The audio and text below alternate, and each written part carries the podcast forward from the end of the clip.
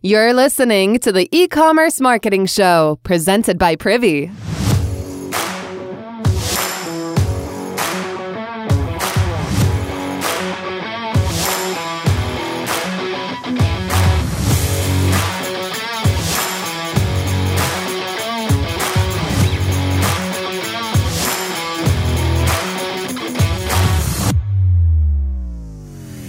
Hey, so we wrote a real book and it's launching on October 6th. It's called the E Commerce Marketing Handbook. I'm pumped because we talked to 17 friends of mine and experts like Kurt Elster, Vivian Kaye, and Nick Sharma to find out what it takes to scale your e commerce brand to 1 million in sales. And Harley Finkelstein, you know, the COO of Shopify, wrote an incredibly inspiring foreword. Go to privy.com slash book and join the thousand plus people who are already on the waitlist. You'll be the first in line for launch day. Lately, customers and listeners have been telling us that they're really getting a ton of value from teardowns. So it had me thinking, I should really start incorporating more of those into the podcast. Then Connor on my team was throwing out a couple brands that might be good, and he recommended I check out the Native site. They've been a hot DTC brand for a while now, but I, have never actually been to the site myself. So I went to check it out and I was just totally blown away. The social proof, the look and feel, the headline. Anyway, Connor and I were both kind of like, I honestly don't know what we'd change here.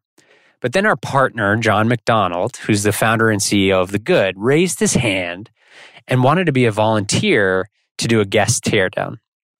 Anyways, if you're not familiar with, with The Good, check them out. They're a conversion rate optimization firm, and they've been helping brands like Adobe, Xerox, and tons more convert more of their existing e commerce visitors into customers for over a decade. They're over at thegood.com. So I figured if John's volunteering, I might as well throw him the best of the best. So head over to nativecos, nativecos.com to follow along on the teardown. So here it is. John, take it away. Thanks, Ben.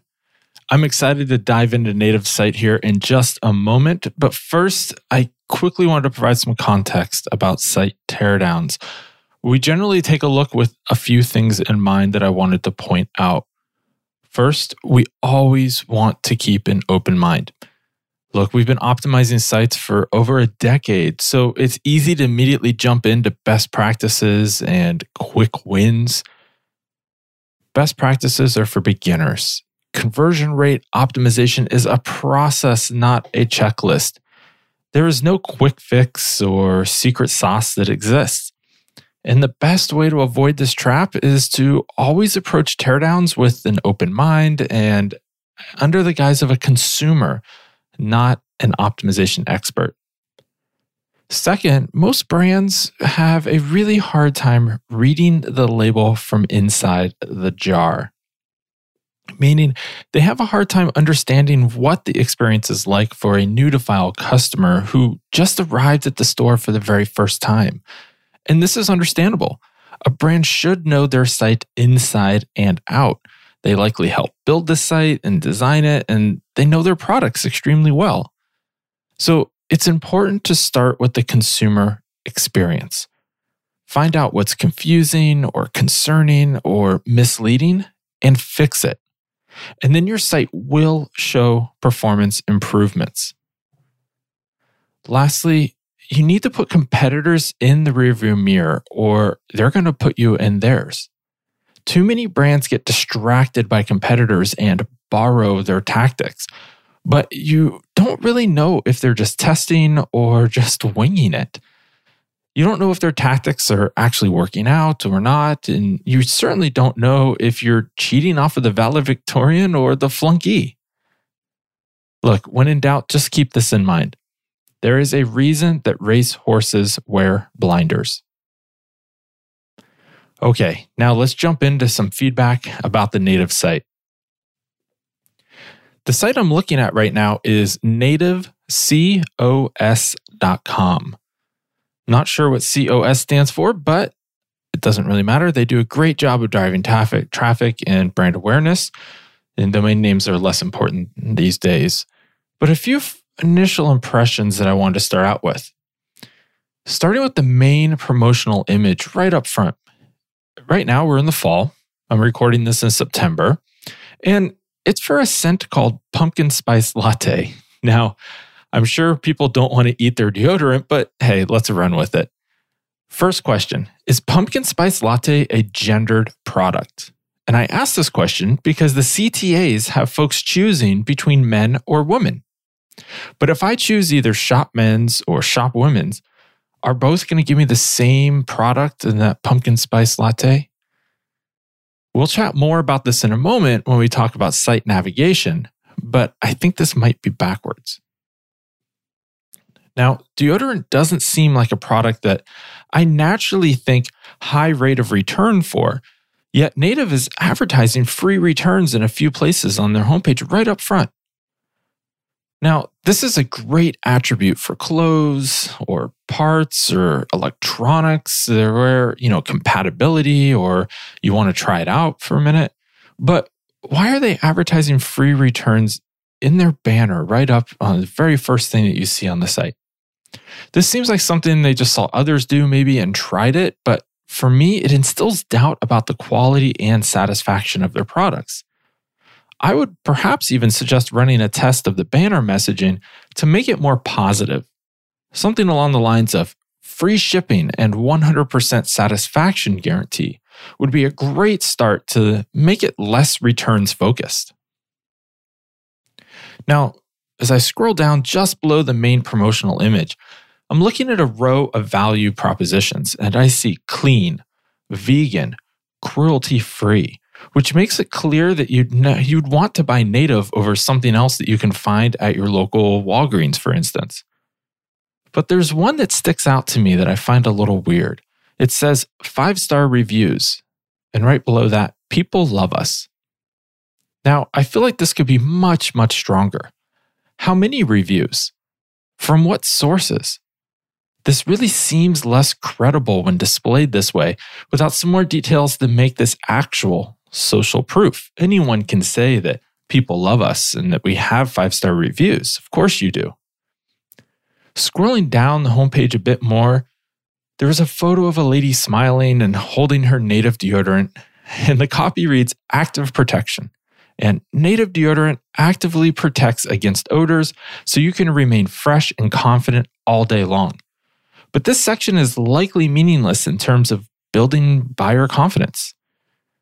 Does my deodorant take days off? Is a deodorant ever not actively protecting? Is there such thing as passive protection? If words and images aren't communicating important messages, they just shouldn't be there. They're just a distraction. And in this case, they're actually adding more questions to a buyer instead of answering questions. Then, as we continue to scroll, we're hit with an email pop up. Now, if you've ever followed me, you know my stance on email pop ups, and I understand they can be valuable, but the messaging has to be right. And the conversion rate optimization golden rule is pretty simple. If you wouldn't do it in a retail store, don't do it on your website. Would you want to have a sales associate jump out in front of you and ask for your email address? Likely not. You are doing your research and you're giving your email address so you can continue to be marketed to. It's really not something you're ready for yet. In looking at the pop up itself, there are a couple of concerns. There is text below the email field that reads, By entering, I agree to the terms. But the terms is not clickable. So, what the heck am I committing to? Then there is the countdown timer on the pop up. I waited out the timer and wait for it. They still graciously accepted my entry. Look, face scarcity is gross. It seriously devalues your brand. I don't think we need to test this. I think we need to just remove it. And just for fun, I signed up with my email and they dropped me right back on the homepage. No thank you page, no confirmation that my entry was received.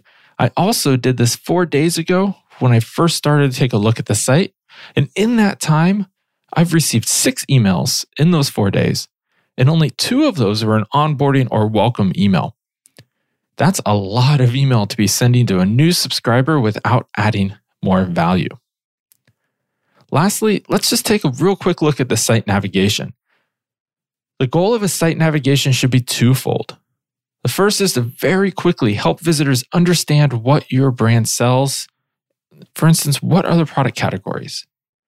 And second, it needs to make it easy to get to the categories or products that the visitor is interested in so they can answer the only question that they're at your website to answer. Can this product or service solve my pain or need? And this navigation doesn't really address either of those goals. Now, for those listening, the navigation items are men, woman, teen, and reviews. Now, maybe I know Native sells deodorant before I arrive to the site based on perhaps the ad that I clicked to get there. But this navigation doesn't confirm that I'm in the right place or help me quickly understand if Native sells other products I might be interested in. This means that there is a massive opportunity to test a product led navigation. The cross sell opportunity here is massive and really being missed out on. And to go even further on this, I understand that men and women have special formulations, but literally every teenager can use the same deodorant. This seems hard to believe, but there's only one option for teen versus the separate women and men items. Okay, whew, this is a lot and I'm already out of time, but there is so much more we could discuss. And, but note, this isn't unusual. Remember that conversion optimization is a process, not a checklist. There are no quick fix or secret sauce items that you can just check off your list. Customer needs change over time, so you're never truly optimized, but always optimizing. And if you keep that mindset, you'll be well ahead of the competition without needing to copy them. Wow. Okay. Was not expecting that. John, thank you. That was thorough as hell for a homepage teardown. Learned a ton. Hope you all did too. Really good tips in there. And it actually inspired me to think long and hard about every inch of real estate on the homepage, false scarcity, navigation, and so much more. Hey, what would John say if he ran the same teardown on your homepage? I'm just glad we didn't ask him to tear down the privy site. Maybe next time. Hey, who would you want us to tear down next? Let me know on Twitter at Jabbawy or by emailing podcast at privy.com. See you next time.